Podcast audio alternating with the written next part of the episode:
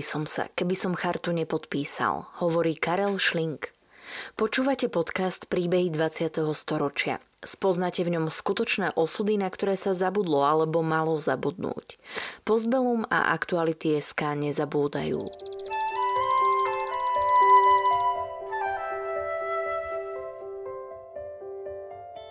Vďaka konkrétnym príbehom sa dozviete, akým osudovým dilemám museli naši rodičia, starí rodičia, prarodičia čeliť. Postavení sme tak pred otázku, ako by sme sa v podobných situáciách zachovali my. Rozprávači príbehov 20. storočia rýchlo odchádzajú. Ich spomienky sú dôležité nielen pre nás, ale aj pre naše deti a ďalšie generácie, ktoré už nebudú mať možnosť sa s nimi osobne stretnúť.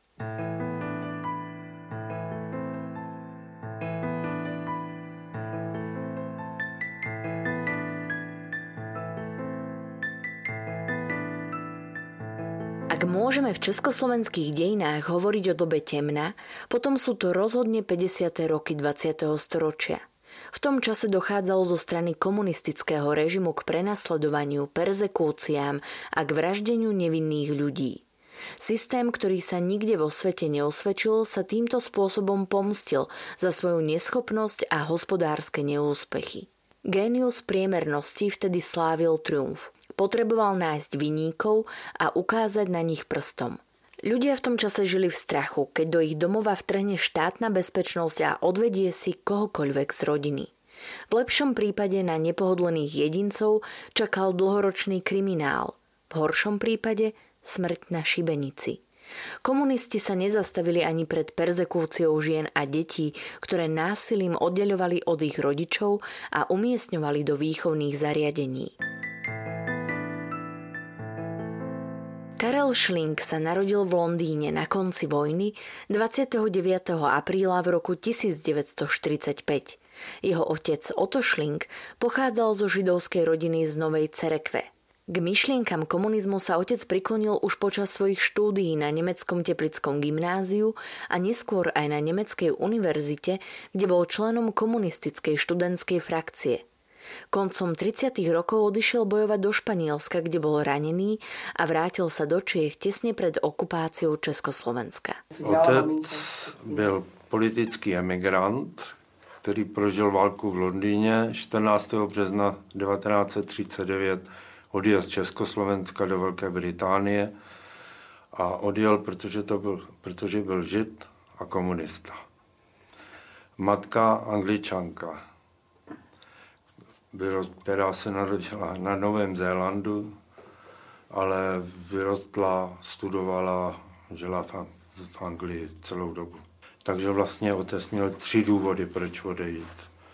Židé byli v té době už persekuováni v Německu, navíc byl komunista, komunisti byli pronásledováni, plus ta interbrigáda. Takže měl tři důvody, proč odejít. Odchod z Československa Karlovmu otcovi zachránil život.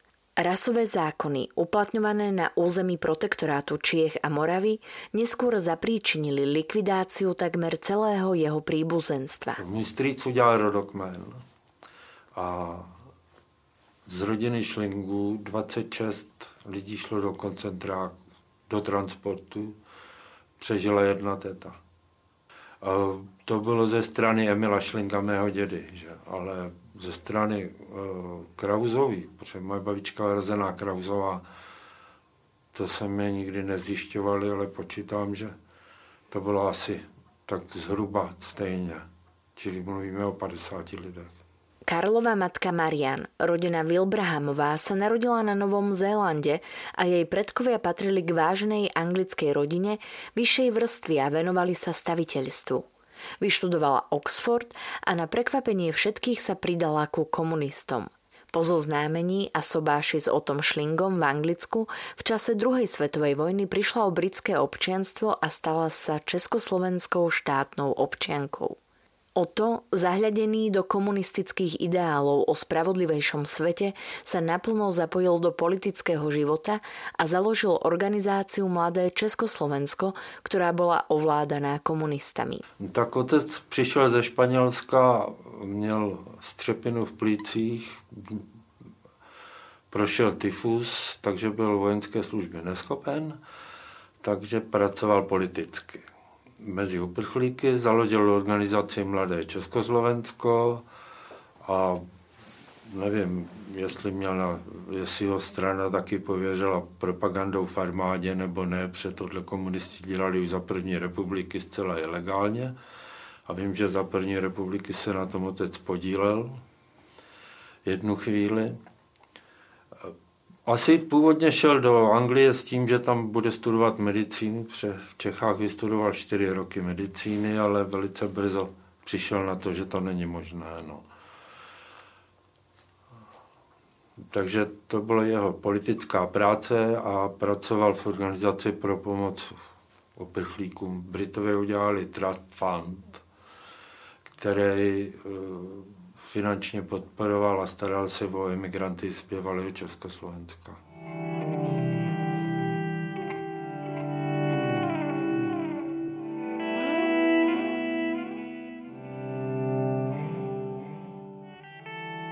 Začiatkom roku 1945 bol Karlov otec poverený straníckými úlohami. Odišiel na Slovensko a neskôr do Sovietskeho zväzu do Moskvy. Komunistické vedenie rozhodlo, že sa po oslobodení Brna stane krajským tajomníkom strany. Matka bola v marci 1946 s dvojročným Jánom a ani nie ročným Karlom repatriovaná z Anglicka do Československá rodina odvtedy žila spolu. Matka angličanka s dvomi malými deťmi prišla do cudzieho prostredia a bolo to pre ňu veľmi ťažké. No všetci chceli budovať novú republiku, socializmus a raj na zemi.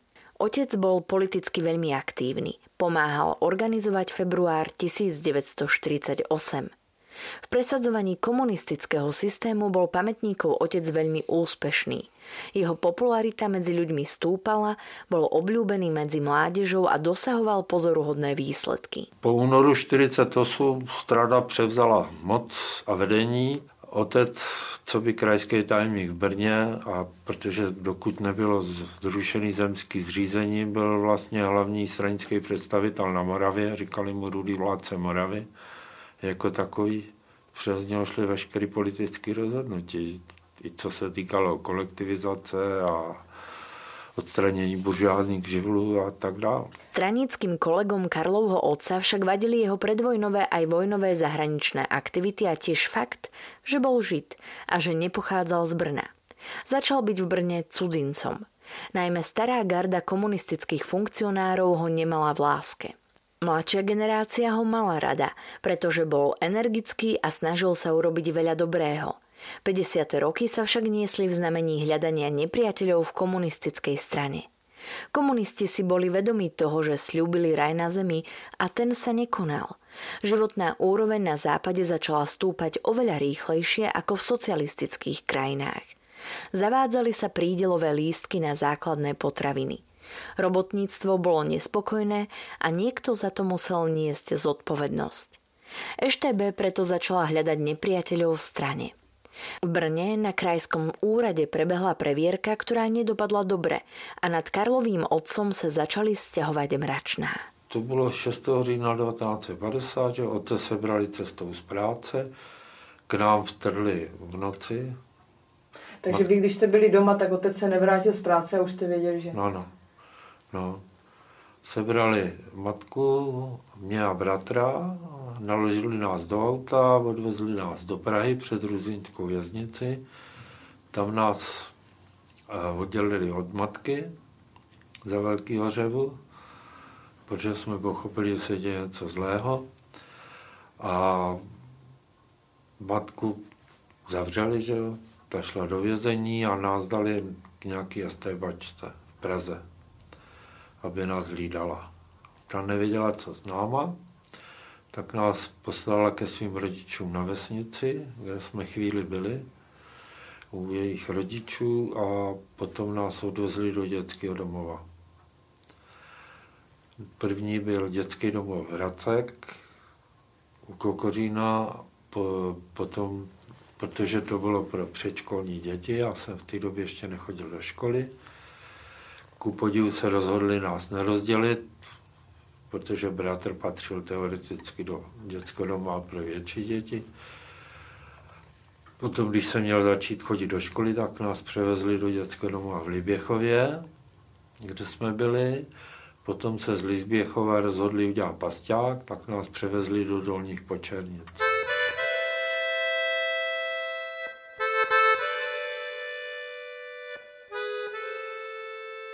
Po nejakej dobe boli chlapci odvezení do detského domova Racek nedaleko zámku Konopište. Tu sa k ním personál správal slušne, rodičov im však nahradiť nemohol.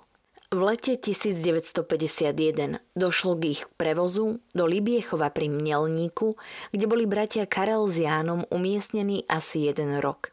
Nasledoval prevoz do dolných počerníc, do tzv. polepšovne. Chlapci v tej dobe netušili, čo sa deje. Nevedeli, prečo sú v detskom domove a ani kde sa nachádzajú otec s mamou. Spočiatku si ich chcela zobrať k sebe teta, otcova sestra, no nedovolili jej to. Všetky informácie mali len od ľudí, ktorí ich od rodičov otrhli. Tvrdili im, že rodičia sú v Teheráne. Keď začal proces, v tom momente sa z malých chlapcov stali nepriatelia štátu. Pak najednou se to otočilo, že se vlastně všichni otočili proti nám, že jsme děti zrádce a otec špion a všechno. Navíc eh, Dolní Počernice byl domov pro těžko vychovatelné chlapce. A podle toho to tam vypadalo. No, no a ke všemu ještě ředitel dětského domova v Dolních Počernicích donutil bratra, aby poslouchal přenos procesu a napsal o tom domácí úkol. Já, protože jsem byl na to ještě příliš malý, jsem tomu unik. Brátrovi bylo devět, mě bylo sedm. Otto Schling bol súdený vo vykonštruovanom politickom procese známom ako proces s vedením protištátneho sprisáhneckého centra na čele s Rudolfom Slánským – medzi jeho zatknutím v októbri 1950 a začiatkom procesu v novembri 1952 uplynuli dva roky, počas ktorých nemala rodina o Otovi žiadne informácie. Otec sa po brutálnom priebehu vyšetrovania priznal, následne však priznanie odvolal. V procese, v ktorom bolo 14 obžalovaných, bolo 11 židov. Antisemická rovina sa tiahla celým vyšetrovaním – Mama bola celý čas vo vezení a Karol sa nikdy nedozvedel pravý dôvod jej väzby. Pred otcovou popravou im nedovolili stretnúť sa. Matka byla ve vězení, byla vyšetřovaná, malí děti nesměli do vězení na návštěvu. Takže ani s matkou se nepotkal? Ne. A matku zavřeli proč? Prosím? Proč zavřeli i matku? No, asi to tak nějak z já nevím, protože ji nikdy z ničeho neobvinili, vyšetřovali pak ji jenom drželi a pak 6. Eh, ledna 1953 generální prokurátor rozhodl o propuštění celé řady lidí, většinou z toho byly manželky eh, odsouzených a matka byla mezi nimi takže 6. února 53 ji pustili. Po vynesení rozsudku, ktorým bol trest smrti, otec napísal list Klementovi Gotwaldovi a tiež rodine. Gottwald žiadosť o milosť zamietol. Listy rodine neboli nikdy doručené. Ale co se stalo je, že otec napsal dopisy na rozloučenou před popravou, který nám nedoručili. A jak jsem zjistil ze zprávy Doubka, tak eh, ten vzal dopisy k sovětskému poradci. Sovětský poradce si je přečet, rozčilil se, pravil, že všechny dopisy jsou provokace a mají se spálit. Což Doubek neudělal. Dopisy založili do spisu, okopírovali je, přeložili je do ruštiny pro sovětské poradce a leželi v archivu STB tedy vlastně Ministerstva národní bezpečnosti a později Ministerstva vnitra až do rehabilitací a po rehabilitacích nám ty dopisy dali. Ovšem v archivu zůstaly kopie dopisů, což jsem nevěděl. A historik Karel Kaplan napsal knížku o posledních dopisech. Že jo? To je poslední dopisy mužů bez hrobu, kde rozebral, jakým stylem byly napsaný a tak, a tak dále. A řeknu vám, není to příjemný čist. Jak někdo píše o dopisu vašeho otce, který píše večer před popravou.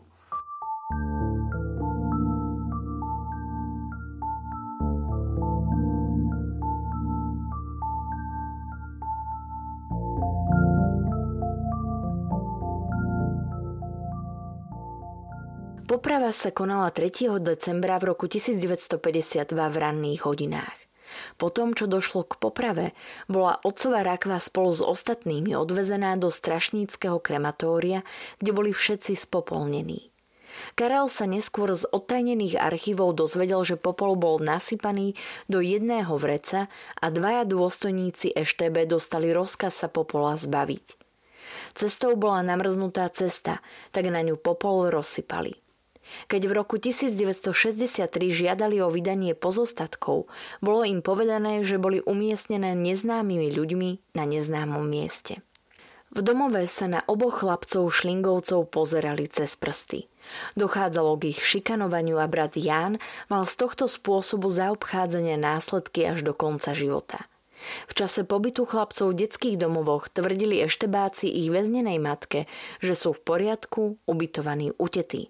Matka svojim synom a švagrinej napísala z väzenia list, ktorý ale Eštebe nikdy neodoslala. Vo februári 1953 bola mama z väzenia prepustená a po dlhých 28 mesiacoch sa konečne chlapci stretli so svojou mamou. Matku nás sebrali z detského domova, odvezli nás do detského domu v Praze na Příkopech. Tam nám koupili nové šaty a pak nás před dětským domem matka byla v autě, tam na nás čekala. No. Tam ji přivezli. Naložili nás všechny do, toho, do toho tatraplánu a odvezli nás do Hradce Králové. Nejdřív, kde jsme přespali v hotelu a potom druhý den nás odvezli do no, Nového hrádku v Odlických horách, kde nám dali byt a kam jsme, kde jsme byli de facto ve vyhnanství.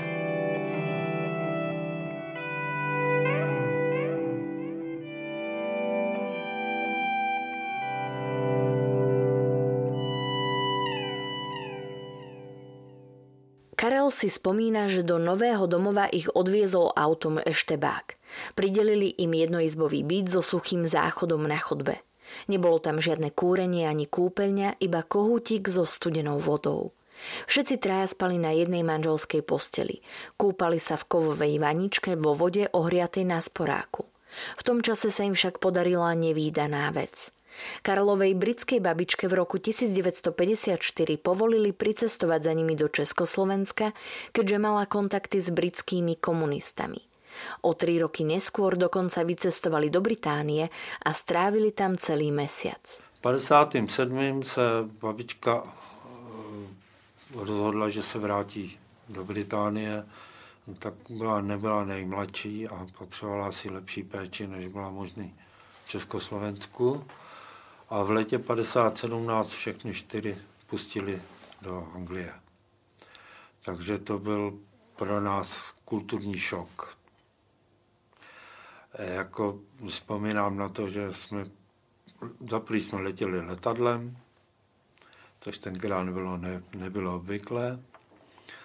Ale hlavně byli jsme v zemi, kde prodávali v létě pomeranče. Tenkrát byly pomeranče jenom na Vánocích. No a tak dál. No. Bylo to velice zajímavé. Tam Karol s mamou a bratom prežili až do leta 1956. Rodina žila vo finančnej biede, keďže nemali nárok na vdovský ani sirocký dôchodok. Na pobyt v Orlických horách však Karel Schling spomína paradoxne rád. Nádherná príroda a absolútna voľnosť chlapcov lákali bunkre z druhej svetovej vojny, chodili do prírody. Bola to však len zdanlivo idylická doba. Režim v hlavách malých chlapcov napáchal nedozerné škody. Pak jsem, to jsem zjistil v archivu, matka byla v Praze a šla na UV a chtěla povolení aby se směla přestěhovat do Prahy a pracovat v Praze. S tím, že e, pracuje tedy na Novém Hrádku v druž, ve volodružstvu, výdělek byl mizerný. Honza, že který má jít do školy, takže potřeboval lepší školu, což na Hrádku není možný a to. Soudruzi řekli, že oni o tom nerozhodují, ať se obrátí na Krajský národní výbor v Hradci Králové, ale UV dalo povolení. No, takže jsme se přestěhovali do Prahy. 56. Karel mal v tom čase už 11 rokov a v Prahe sa spolu s mamou a bratom snažili začať nový život. Rok bývali utety, neskôr im bol pridelený byt. Pravda o otcovom odsúdení postupne vyšla najavo a u malého Karla toto poznanie spôsobilo šok. Stiahol sa do seba a začal mať zlý prospech. Do 6. triedy bol jedným z najlepších žiakov, v 7. a 8. jedným z najhorších. Asi jsem se nebyl schopný srovnat s tím, že uh, jsem věřil tomu, že otec byl zrádce, potom jsem zjistil, že to bylo celý jinak. A pocit viny, zlost na ty, kteří to způsobili a to, čemu se asi říká post-traumatic stress disorder. Nevím. Vím, že mi prostě učení nebavilo, tak jsem se naučil. thank you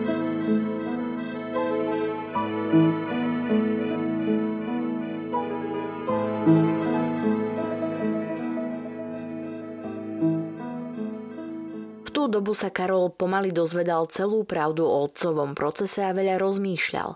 Prečo ho popravili, keď bol nevinný? Čo to boli za ľudia, ktorí popravujú nevinných ľudí? V hlave malého chlapca neustále vírili podobné otázky a učeniu sa veľmi nevenoval. Po ukončení povinnej školskej dochádzky dostal na výber.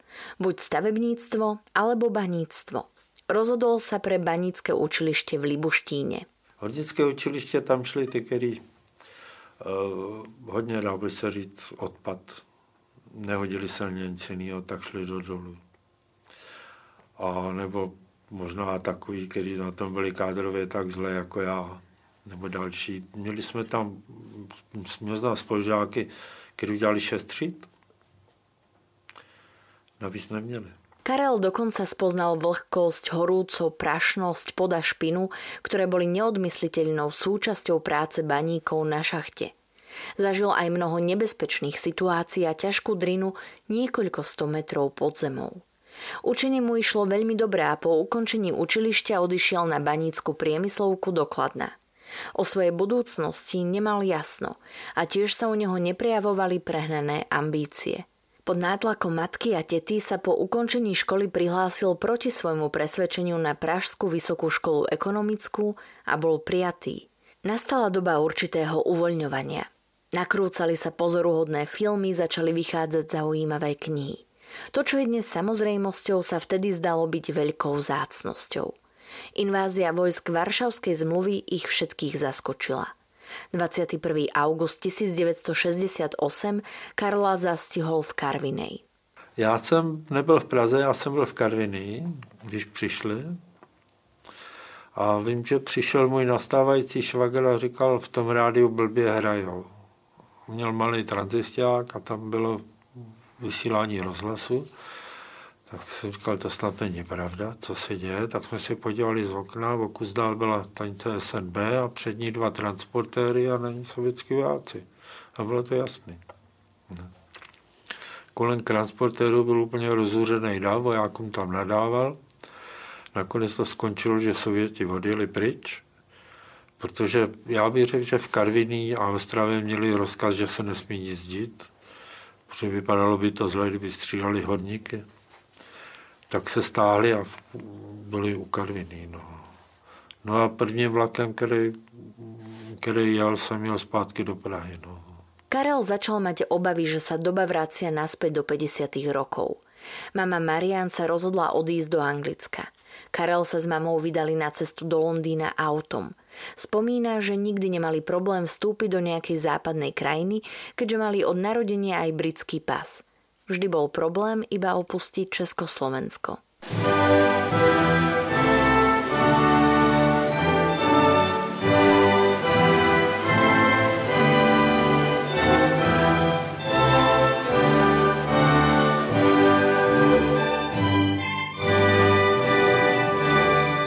byla, já bych řekl, byla depresovaná a byla naštvána, naštvána na Sověty, protože to byl konec veškerých ideálů.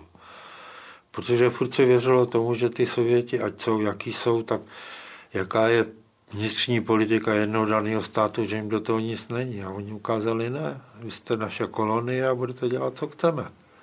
No. To bylo to. Karlov brat pred rokmi podľahol ilúzii, že komunistická strana je reformovateľná a stal sa jej členom, čo bolo medzi oboma bratmi častým jablkom sváru. Po invázii vojsk Varšavskej zmluvy vrátil členský preukaz poštou. Tak následky to mělo, že on, on dělal v knih, on pak udělal, si udělal střední školu knihovnickou, dělal knihovně Akademie věd, v 68. povolili studium, začal studovat práva, ale to skonč, tam skončil a pak se tak nějak protloukal různě chvíli, byl číšníkem, pak dělal čerp, na stanici čerpali vodu v Krušných horách, takže tam seděl Maringotce a kontroloval čerpadla a tak. No a následky to mělo taky, že byl, protože byl v opozici, byl dizident a byl aktivní, tak ho v 72. sebrali, měsíc byl vyšetřovací vazbě, pak ho pustili a dali mu na vybranou, buď půjde do kriminálu, nebo odejde do Anglie. Tak odjel do Anglie. Karel v Británii ostať nechcel a po troch mesiacoch sa vrátil naspäť do Československa. Neveril tomu, že to môže skončiť až tak zle. S bratom Jánom zostali v Československu a po nejakom čase museli čeliť normalizácii, ktorá okrem iného priniesla veľké zmeny na fakultu, kde Karel študoval. Profesorov, ktorí nesúhlasili so vstupom vojsk na naše územie, nahradili profesori lojálni k režimu. Podľa Karla Šlinga to boli ľudia bez názoru, ktorí len papagájovali frázy. Normalizace byla to, čemu říká jeden kamarád, ta strašná šedivá doba. Bylo to, bylo to zlý. No. Jako spousta lidí, tak oni 300 tisíc lidí že vyhodili ze strany a to znamenalo konec kariéry, děti nemohly na studium a tak dál. Eh, byli další, který prostě ty, který byli ty muži let na 68, ty dopadli vůbec nejhůř, tak ani ne, nemohli pracovat. No. Jako spisovatel Jiří Hochman, který ho poslali někam, já nevím, kde byl dolomu, nebo bagroval rybníky v jiných Čechách, nebo Bůh ví co.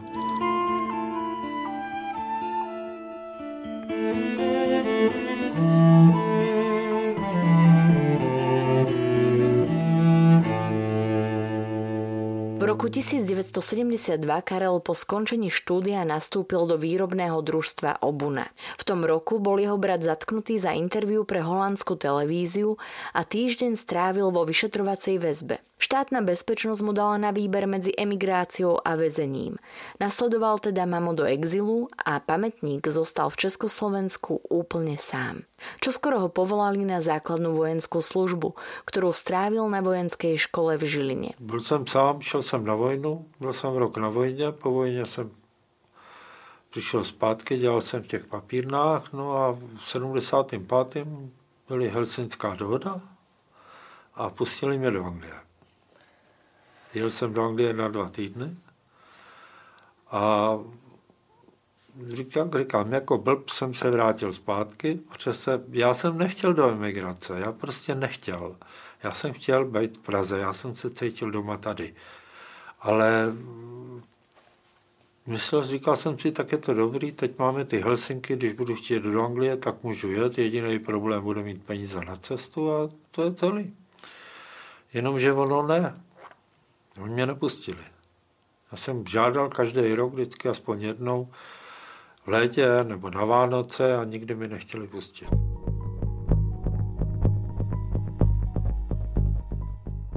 Nasledovali zákazy ďalších ciest do Anglicka a jeho otvorený list prezidentovi Gustávovi Husákovi.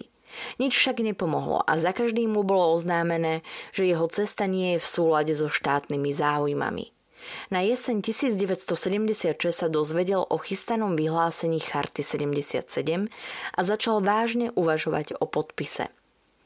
V tom období sa mal narodiť jeho syn, čo ho ešte viac presvedčilo, že to musí urobiť aj kvôli nemu a jeho budúcnosti. Já jsem si, no přesně, ale já jsem říkal, že to je věc, kterou musím udělat. Hotovo. Že bych se styděl, kdybych to neudělal. No. Byli další, nebylo moc lidí, kteří podepsali chartu, ale podepsali chartu a, a Oni měli to ti lidi vysvětlují No dobře, tak. byli dizidenti, tak člověk byl dizident stejně. Já jsem si říkal, ať podepíšu nebo nepodepíšu, to dítě to stejně bude mít na triku vždycky, jak jeho mátce. No. No jak... jak říkám, nebyl jsem příliš politicky aktivní, ale aktivní jsem byl. Občas jsem napsal nějaký dopis, nebo jsem šel k soudu, pře někoho soudili. No to stačilo. Narazil na chartistu a, ako sa neskôr ukázalo, spolupracovníka EŠTB Egona Čierneho, ktorý jeho podpis Charty 77 oddeľoval až do januára 1977. V zamestnaní na neho tlačili, aby podpis odvolal, čo pamätník neurobil a tak bol donútený podať výpoveď. Podepsal jsem chartu v lednu 77 v druhé vlně a po chartě, výsledek charty byl, že jsem přestal být vedoucí účtárny a stal jsem se strojníkem nejdřív vodních staveb a potom jsem dělal na pražských vodárnách No a tak nějak už jsem toho měl dost. Začalo mi to všechno, říkal jsem si, to je systém, který se nikdy nezmění. My jsme čekali na to, až umře Brežněv. Říkali, tak jsem si říkali, a jsem si říkal, Brežněv umře a ono se to asi změní k lepšímu, protože to, co bylo za Brežněva, bylo absolutně neskutečné. To bylo prostě schizofrenické. Jenže Brežněv umřel a přišel Andropov.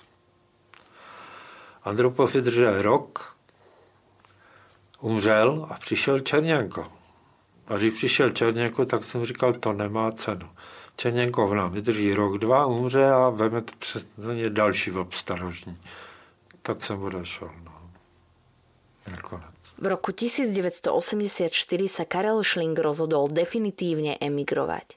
Musel absolvovať niekoľko pohovorov so štátnou bezpečnosťou, zaplatiť viac ako 10 tisíc korún za vysokoškolské štúdium a zariadiť množstvo povolení a byrokracie. No ja som žádal vystěhovalecký pas v 83. Složitá procedura, museli být potvrzení, státní banka, vojáci, zaměstnavatele a kdo všechno. Takže člověk nejdřív sehnal potvrzení, vyplnil žádost, odevzdal jsem žádost, pak jsem šel do vedlejší kanceláře, řekl jsem, že bych potřeboval věznit doložku na tři měsíce do Velké Británie. Oni říkali, proč? Říkal jsem, odevzdal jsem žádost o vystěhování, tak tam odjedu, zařídím si bydlení, práci, pak se vrátím pro ten pas a nashledanou. Byla tam nějaká soudružka, která se mi zeptala, proč jsi pryč. Já jsem říkal, mně se tady nelíbí.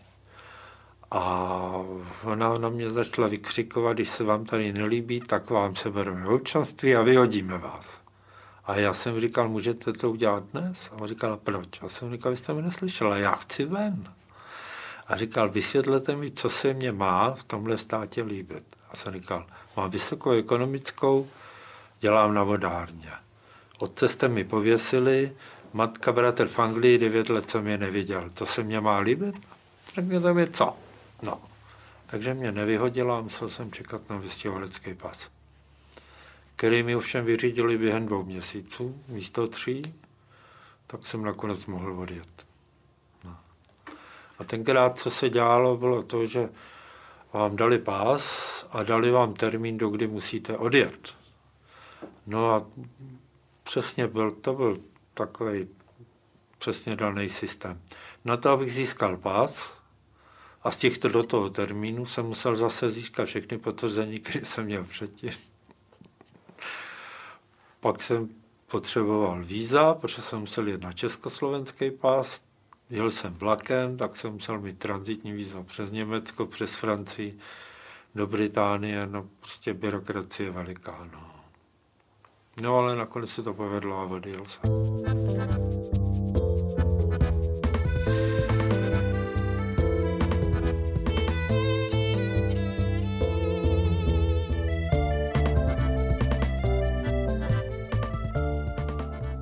Karel Schling sa vrátil tam, odkiaľ pochádzal, do Londýna.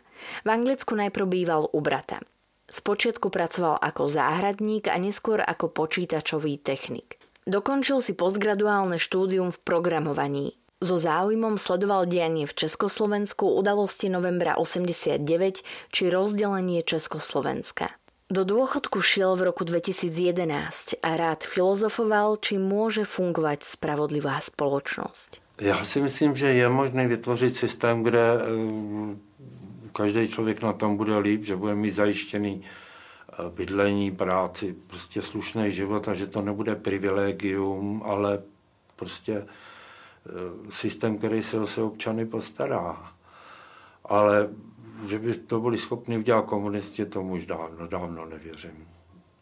Když jsem viděl sovětský tanky, které byly do Prahy, tak jsem pochopil, že komunisti to udělat nemůžou.